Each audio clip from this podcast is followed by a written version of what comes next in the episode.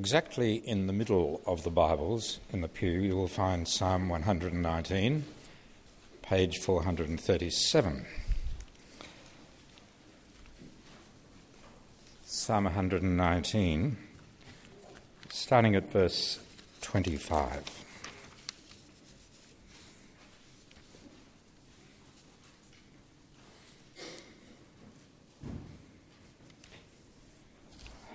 I am laid low in the dust. Preserve my life according to your word. I recounted your ways, and you answered me. Teach me your decrees. Let me understand the teaching of your precepts. Then I will meditate on your wonders. My soul is weary with sorrow. Strengthen me according to your word. Keep me from deceitful ways be gracious to me through your law. I have chosen the way of truth. I've set my heart on your laws. I hold fast to your statutes, O Lord. Do not let me be put to shame. I run in the path of your commands, for you have set my heart free. Teach me, O Lord, to follow your decrees. Then I will keep them to the end. Give me understanding and I will keep your law and obey it with all my heart. Direct me in the path of your commands, for there I find delight. Turn my heart toward your statutes and not towards selfish gain. Turn my eyes away from worthless things. Preserve my life according to your word. Fulfill your promise to your servants so that you may be feared. Take away the disgrace I dread, for your laws are good. How I long for your precepts. Preserve my life in your righteousness. May your unfailing love come to me, O Lord, your salvation according to your promise. Then I will answer the one who taunts me, for I trust in your word. Do not snatch the word of truth from my mouth, for I've put my hope in your laws. I will obey your law for ever and ever. I will walk about in freedom, for I have sought out your precepts. I will speak of your statutes before kings and will not be put to shame, for I delight in your commands, because I love them. I lift up my hands to your commands, which I love, and I meditate on your decrees.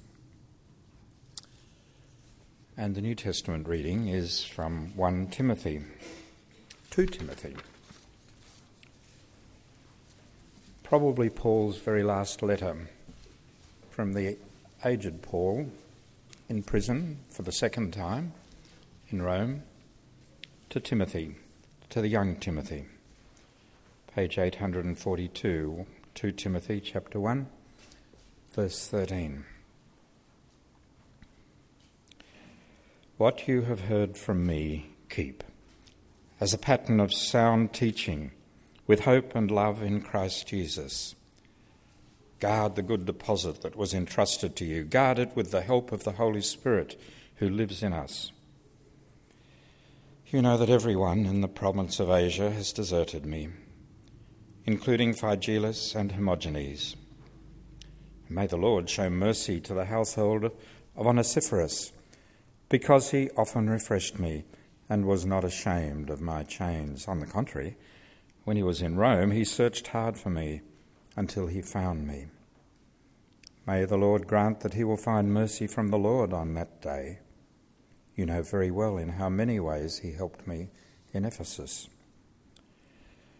You then, my son, be strong in the grace that is in Christ Jesus and the things you have heard me say in the presence of many witnesses, entrust to reliable men who will also be qualified to teach others. Endure hardship with us, like a good soldier of Christ Jesus. No one serving as a soldier gets involved in civilian affairs. He wants to please his commanding officer. Similarly, if anyone competes as an athlete, he does not receive the victor's crown unless he competes according to the rules. The hard working farmer should be the first to receive a share of the crops.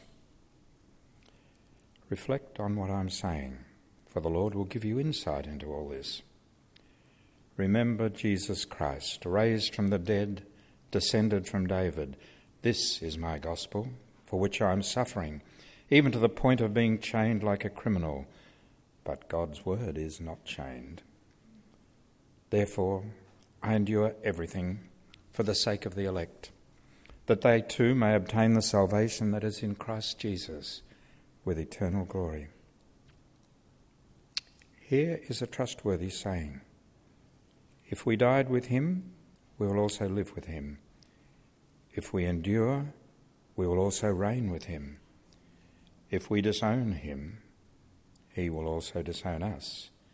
If we are faithless, he will remain faithful, for he cannot disown himself.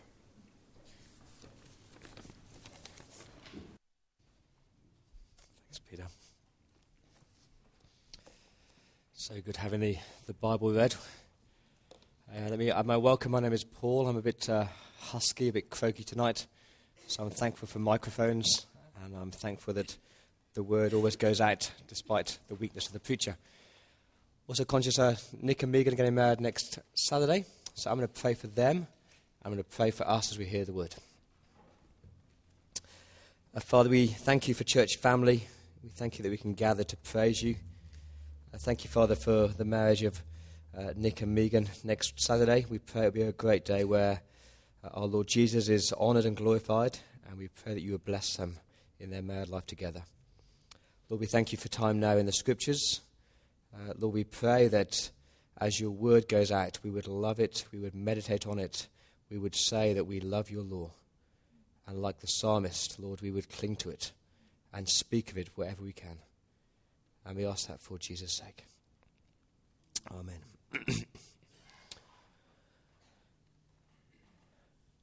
this man is a name called is a man called Algimantas. I met him in London about 15 years ago. He's a pastor of a church in Lithuania, in Vilnius.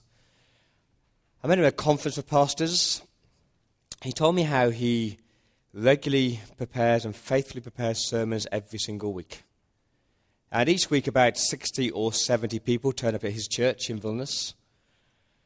As I chatted to him, he told me how often he would be uh, discouraged in his ministry and how hard it was and how difficult it was just to keep on preaching and teaching each week. He explained how down the road in Vilnius there was a, a church, a large church of about 1,000, 2,000 people, and they had more money than he had. They had more social action programs. They had more people there. It was a cooler place to be. He said it, there were times in his ministry where he was tempted and kept asking, Why do I bother? Why don't I just send these 60 or 70 people down the road to that church? And he said these words to me. He said, I don't send them because the church down the road is not preaching Jesus. I don't send them because that church down the road is not preaching the true gospel. I could send them there, uh, but I'm concerned for their salvation. Because down the road, they're not taught about Jesus as Lord, just Jesus as Saviour. They're taught that Jesus satisfies, but there's, nothing, there's no reason to li- live for Him as your Lord and your Saviour. And there's the man, Algimantas, who I think is a hero because he just guards the gospel. He just teaches the gospel week in, week out. He's not concerned about numbers, he's just concerned about being faithful to God's word. This is a girl called Sophia. Sophia spent a year of her university degree in Spain, in southern Spain. She spent the first few weeks looking for a church to attend, and then she made a really, really hard choice. She decided to catch three buses and travel for an hour each way each Sunday to get to church. Why would she do that? Because she wanted to find a church where she would be taught the Bible each week. Uh, she could go to a local church, but as she went there, she visited, she realized they weren't actually teaching the scriptures. They weren't teaching Jesus as Lord and Savior. And she realized that a year in that church would be like a drip drip effect. And a year later, her faith would have been eroded. And so she made that hard choice to travel two hours on a Sunday just to hear the Bible taught. And she actually spent the year in Spain getting a group of people together, and she taught these people two ways to live. She trained them in Bible study leading, and she left behind in southern Spain a little group of people who'd been equipped and empowered and trained to love the gospel and to teach the gospel. Now, she's a hero because she guarded the gospel. This is Timothy. We met him last week. He is a pastor of a church in Ephesus. He's had a great trainer. His name's the Apostle Paul. Uh, but this guy, Timothy, is tempted to give up and tempted to walk away from gospel ministry. Why? What's his problem? The problem was that in Ephesus there was a, a group of people who were bringing a new gospel, a, a false gospel that brought all the, all the promises of heaven down to earth, that you could enjoy happiness and success all now if you put your trust in Jesus. Jesus who satisfies, but Jesus not Lord. And people are listening, and people are leaving Timothy's church to go to the church down the road where they can hear the gospel they want to hear and the God that they want to believe in. So, what's Timothy going to do? What is Paul's message to Timothy? Here's Paul's message to Timothy. It's very, very simple guard the gospel. Guard the gospel. Love the gospel. Preach the gospel. Teach the gospel. Live the gospel. Cherish the gospel. Don't be discouraged. Don't be tempted to give up. Just stick with Jesus. That's 2 Timothy. Now, friends, why is this message so relevant for us today? I think it's very relevant because we live in a city where if you don't like what's being taught in a particular church, you can get in your car and you can drive to one of what, a 100, 200 churches, and you just keep driving until you find the church that's teaching what you want to hear. But it might not be the true gospel. And it's very relevant because we, we live in a culture where you know, you can go online, you can go and Google God and have your cyber Christianity, and you can find an article that will tell you what you want to hear about God, and you make your false God with a false gospel according to the internet. And it's very relevant because we live in a society where we've got great Christian music, amazing Christian music with great tunes, and some of the words are good. But a lot of the words in the song are making promises that God never promises. And we get our theology from our songs, and that's a very dangerous thing. And we live in a world where I hate that phrase, easy to read Christian book. We read the easy to read Christian books, which use biblical concepts and biblical words, but they don't teach the Bible because they rip verses out of context and they make the Bible say what, what God never intended to say. And it's very relevant because we at Church by the Bridge could quite easily lose the gospel. You know, just, just change it slightly today. In five years' time, we'll be five degrees out. Ten years' time, ten degrees out. Twenty years' time, twenty degrees out. And we'll have, we'll have moved so far from the gospel that Jesus is no longer Lord and Saviour of this church. And that's why I'm preaching a sermon. So, how do you guard the gospel? Now, before we go there, what is the gospel? What is this true gospel I'm going to keep harping on about tonight? It's there in verses 9 and 10 of chapter 1. God saved us. Saved us from what? Saved us from sin. You can't have the true gospel unless you preach sin. But Jesus is the Saviour. And God called us to live a holy life. It's not just about Jesus being your Saviour, it's about Jesus being your Lord. You're called to live a holy life set apart for God. And the gospel is not because of anything that we've done, verse 9.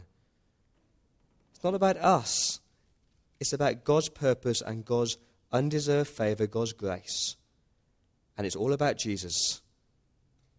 That is the gospel.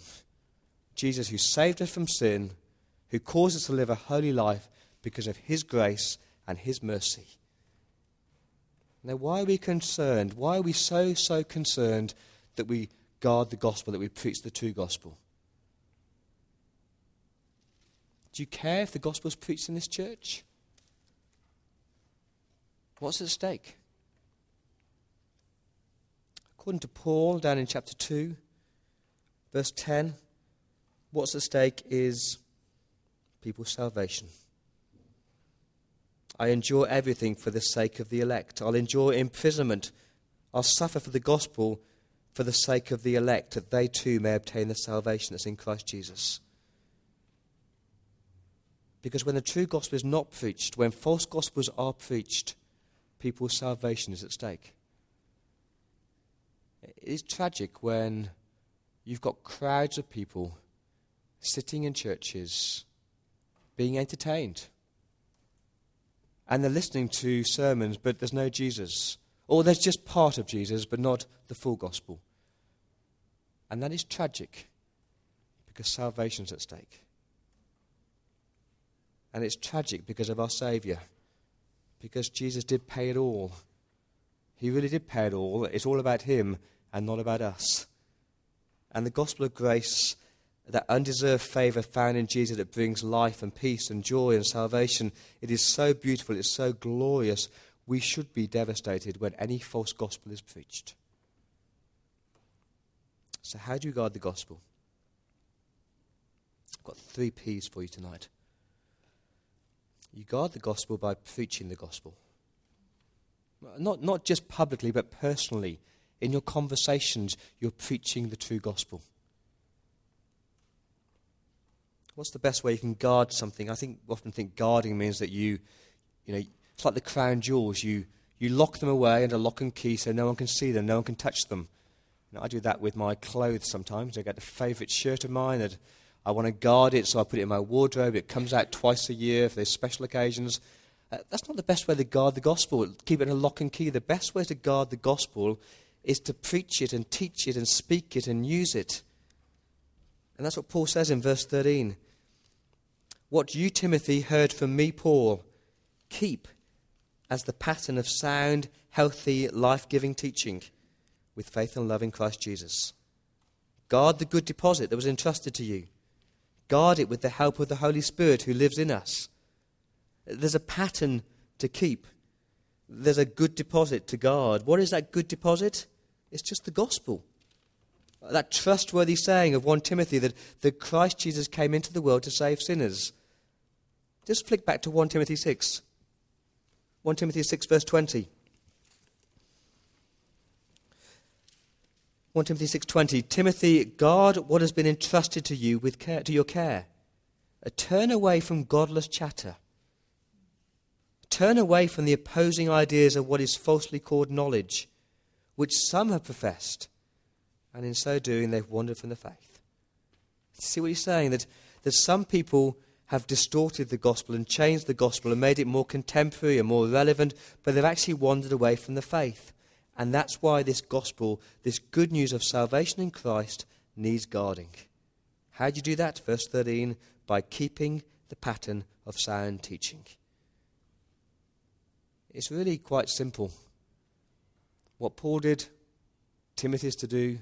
What Timothy did, we are to do. Nothing new, nothing radical, not rocket science, not trendy, not cutting edge, just preaching, teaching, training, uh, uh, persuading, and it's all about Jesus. See, I'm sure that Timothy was tempted to change his message. If you were a pastor of a church and people came to you and said, Come on, Timothy, you know, uh, why do you always teach the Bible every week?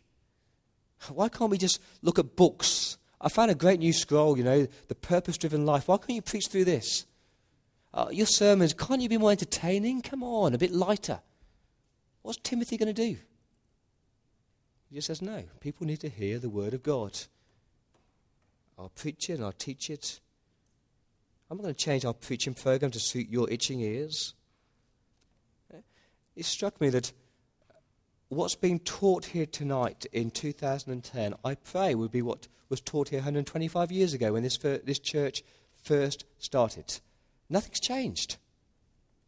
Oh, oh, the band's changed. I'm assuming they didn't have a band then. The dress sense has changed. Uh, the pews haven't changed, sadly. One, one day they might. But you know, the message, the gospel, has not changed. And that is good news. We just keep the pattern of sound teaching. Remember a dispute I was having about 15 years ago, I used to run a youth camp for 14 to 18 year olds. We took these teenagers away for 10 days. Over the course of 10 days, we taught them the whole gospel creation, sin, judgment, cross, resurrection, Holy Spirit, return of Jesus, living the Christian life. But the problem was a new, trendy Christian music festival had, had started up in town. And so my leaders were saying to me, We've got to make our camp more entertaining. I said, No, we're going to change the style. Of course, you change the style, but the content is not going to change. And I don't know where those people who went to the music festival are standing today. But I do know the people who came to the youth camp. I'm still in contact with many of them. And many of them are church leaders, Bible study leaders, keen Christians in their church, because we just kept preaching the gospel. See, if we're playing a numbers game here, if we're driven by popularity or success, you, you won't preach the gospel, you'll just preach what people want to hear. Because people won't like it. According to Paul in verse 15, everyone in the province of Asia has deserted him, including Phygelus and Hermogenes. And I assume those guys are high profile Christians. I'm assuming the church knows who they are. That's what's so staggering. They've walked away from the gospel. And I reckon that's why Paul adds the end of verse 14. It's a beautiful phrase. Guard the gospel with the help of the Holy Spirit who lives in you. We need God's help to keep preaching and teaching when people walk away from the faith. We need the Spirit's help to equip us, to empower us, to comfort us, to strengthen us, to give us that peace and that assurance that this is the true Word of God. And do you know the way the Spirit often does that? How does the Spirit often help us? Through people. I reckon that's what he did with, with Onesiphorus in verse 16 who traipsed the streets of Rome till he found Paul so he could refresh him. That's the empowering and encouragement of the Holy Spirit, bringing people to Paul to say, keep on suffering for the gospel. And I reckon God's done that in my life, you know. Times when I've been tempted to give up or tempted to change the message. And, that, that, that small conversation over a cup of coffee with a fellow brother or sister, and I said, just stick at it. Just keep preaching Jesus. So that's what you do. Do you guard the gospel in your own walk with Jesus? Do you talk about Jesus? Do you correct error? Do you teach truth in those one on one conversations? Do you go home from church on a Sunday night and check that what I'm saying actually comes from the scriptures? Are you discerning like that? Do you actually know your Bibles well enough to be that discerning? You guard the gospel by preaching it you guard the gospel by passing it on. There's a great flow in 2 Timothy. 1 verse 11, God entrusted Paul with the gospel. 1 verse 14, uh, Paul entrusted Timothy with the gospel. And in 2 verse 2, the things you heard me say in the presence of many witnesses, entrust to reliable men who will also be qualified to teach others. What Paul is saying is Paul's saying, I'm about to die. I've entrusted the gospel to you, Timothy, but you won't be around forever. So, Timothy, make sure that you pass on that trustworthy gospel to the next generation, who will pass on to the next and the next and the next. And so, when we've gone, the gospel won't be gone. And that's why training and teaching other people to know the gospel and to love Jesus, to love grace, to love the word is such a vital part of God in the gospel. But what kind of people is Timothy to entrust this gospel to? Verse 2 What are you looking for? You're looking for reliable men who will be qualified to teach others. They're the two qualifications reliability and ability. I reckon we think reliable is a bit of a, a boring word, isn't it? He's a very reliable man. A bit of a plodder, a bit boring. It's a beautiful character trait. If you're reliable, it means that, that you are not swayed by trends, you're not swayed by ideas, you just stick with the truth, you stick with Jesus. I reckon Onesiphorus was a, was a reliable man. Uh, Phygelus and Hermogenes were not. Uh, what's the second characteristic? They must have the qualification, the ability to teach others. They must be competent in communicating that gospel to other people. They're the two characteristics reliability and ability. Let's push this further. What happens if you entrust the message, the gospel, to somebody who is reliable but not able? If someone who's reliable but not able, it means that they know their stuff. You know, they can pass a Moore College exam, but they can't communicate. I hated history at school. And the reason I hated history was that my history teacher could not communicate. He had a PhD in history, he knew his stuff. It was all faithful and true. He was just a really boring, dull, bad communicator. And if you've got leaders in churches who are reliable but not able, you'll just sit here every week and the sermon will go right over your head. But I reckon more dangerous, much, much, much, much more dangerous, is the man who is able but not reliable. You know, they're very able, they're eloquent speakers, they've got persuasive personalities, they're dynamic in communication. But if what they teach is not true, if they only teach half truths and part of the gospel, that's a very dangerous thing. And for me this week, I was challenged does our church here uh, have a strategy for training the next generation of gospel preachers?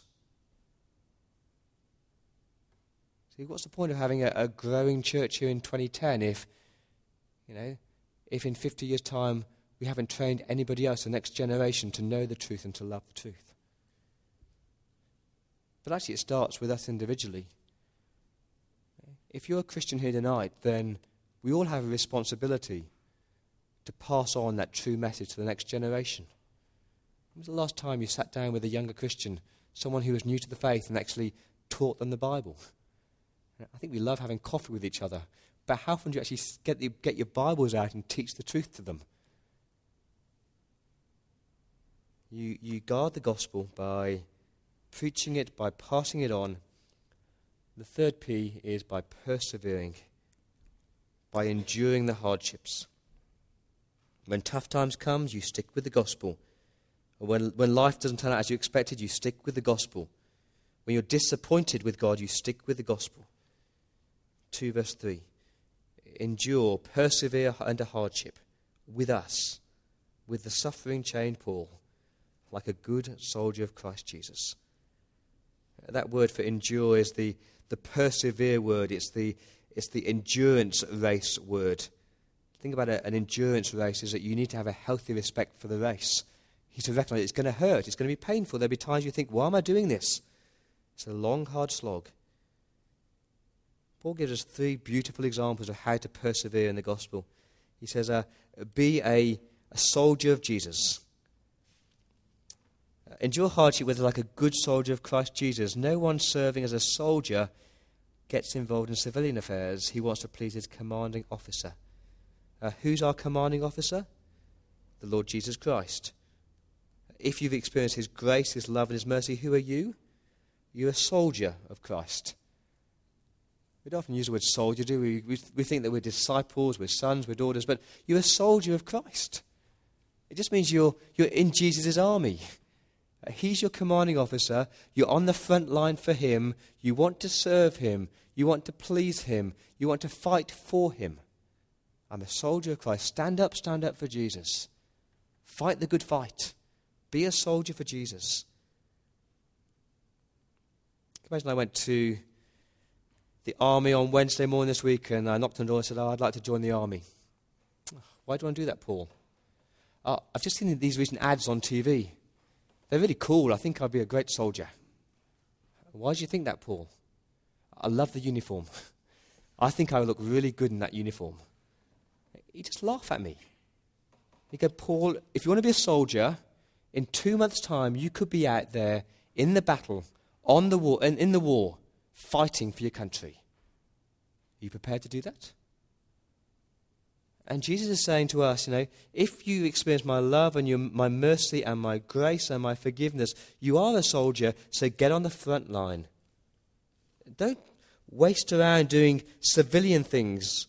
The soldier who's at home mowing his lawn whilst a war is on, the, the soldier who's at the ballet in uniform where all his colleagues are in the battle, it's ridiculous If you love Jesus, if you've experienced His grace and His mercy, then you wake up every day saying, How can I serve you today, Jesus? What can I do for you today, Jesus? How can I stand up for you in the gospel today, Jesus? I want to give my all for you today, Jesus. As a pastor of a church, every week there are about 101 good things I could be doing. Making sure that there's tea and coffee every Sunday night, fixing that door handle that's just broken this evening, you know, cleaning the carpets, looking at architects' plans, looking at finance plans. But what is the frontline gospel ministry? It's sitting down with people and reading the Bible it's sitting in my study preparing a sermon. It's equipping our leaders to teach the Bible. It's meeting with the unbeliever to talk about Jesus. It's meeting with the discouraged believer to spur them on in their faith. It's all about frontline gospel ministry. And that's the way you guard the gospel. And Jesus is just saying, Are you willing to be my soldier? Think about that this week as you meet up with someone from church. Think about how you can be a soldier for Jesus, how you can point them to Jesus again, open the Bible with them, and spur them on in their faith. The second illustration is the athlete. Uh, be an athlete, he said in verse 5. If anyone competes as an athlete, he doesn't receive the victor's crown unless he competes according to the rules. Uh, the athlete is the one who recognizes it's a tough race, a long distance race, and unless you compete according to the rules, you won't get the prize. What was the problem with uh, a Ben Johnson or a Marion Jones? They cheated. They took drugs. They didn't want to go through the normal pain of being athletes and victors. It's like running a marathon, you know, the, the blue line for the, the Sydney Marathon. Can you imagine if the marathon runner ran 25 kilometres on that blue line and saw a bit of a, a shortcut through the botanical gardens, thought, oh, I'll just take that shortcut, and then, oh, I've won. You haven't won because you haven't actually stuck to the blue line. You haven't competed according to the rules. And what are the rules? Live for Jesus, suffer for Jesus, preach the gospel, live, live with Him as your Saviour and your Lord. They're the rules. Now, for me personally, the way that I'm tempted to cheat, if you want, or to cut corners, I think for me it's being Mr. Popular. You know, you avoid sitting down with a Christian brother or sister and saying the hard things and point to the scriptures because you want them to like you. That's one way that I personally are tempted to cheat and cut corners. What's the way that you're tempted to, to be the athlete who thinks I can cut corners and cheat? Think about that this week. What about the farmer? The hard-working farmer should be the first to receive a share of the crops. The point about the farmer is just that he's hard-working. He labours, he toils. In all weathers, all seasons, all personal circumstances, he's out there working hard. Because if he doesn't work hard, there's no food, there's no money. He's a fighter. And that's what we're called to do for Jesus to work hard for the gospel, to labor, to toil for Jesus. So that's it, is it? If you want to guard the gospel, you just preach it, pass it on, and persevere. Is that what Timothy needs to learn? Is that what Algimantas needs to learn? Partly, yes. But you know, sadly, it's more than possible to preach, train, endure, persevere for Jesus. But this thing called the heart is a long, long, long way away from God. Because the best way you're going to guard the gospel, the only way you're going to guard the gospel, is, you, is if you are personally convinced that Jesus is worth it. That Jesus really is who he says he is. That Jesus is the Savior that Jesus did die for you, that Jesus did rise again. And that's why he says in verse 8, remember Jesus Christ. Don't just do all this stuff, make sure you remember Jesus. Remember, he did rise from the dead. He was descended from David. He is the Messiah. That is the gospel. And the, the beautiful, trustworthy saying of verse 11 if we died with Jesus. Look at those words. If we died with Jesus. If you've come to the cross, you've sheltered under his sacrificial death. If you have crucified yourself with Christ, then you will live with him for all eternity. If you endure, if you persevere, you'll be seated with him in glory, reigning with him. But verse 12 if you disown him, if you permanently and decisively deny Christ, then at the last day he will say, I don't know you. I find verse 13 encouraging if we are faithless.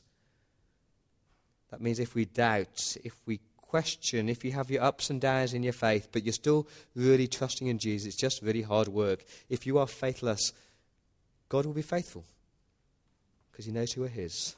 That's the gospel that Paul preached. And ultimately, that is the way that you will guard the gospel by loving that gospel. I'm going to leave you tonight with one of the most beautiful verses in this whole passage, and I've deliberately skipped it. I wonder whether you noticed that. This is how you're going to guard the gospel. This is what I need to hear, what you need to hear, what Timothy needed to hear, and it's chapter 2, verse 1. You then, my son, be strong in the grace that is in Christ Jesus. You then, my son, my daughter, literally keep on being strong, keep on being strengthened, keep on being empowered, keep on being built up, keep on being resilient in the grace, in the undeserved favor that you find in Christ. You know, when you're despondent, when you're discouraged, when you are weak, when people laugh at you, when your world falls apart, what do you do? Please don't do more. Please don't preach more or train more or just persevere more. Come back to Christ. Rest in His grace. Submerge yourself in, the grace that's found in Jesus. That grace that saved you, the grace that will equip you to serve, the grace that will equip you to guard the gospel. Because only then will we as a church preach the gospel, pass on the gospel, persevere in the gospel, because we are in Jesus. Let me pray.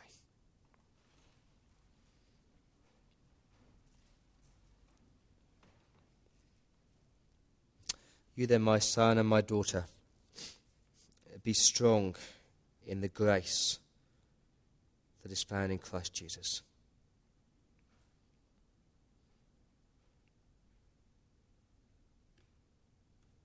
Lord, I pray that if there are people here tonight who are yet to find that joy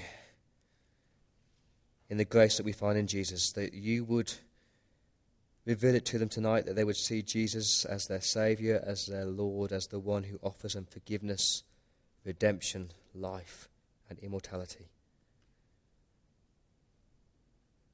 Uh, Father, we pray that we as a church, individually and corporately would love the gospel, would love the truth. Lord, I ask you, ask you to forgive me and forgive us if we teach error. Show us, please.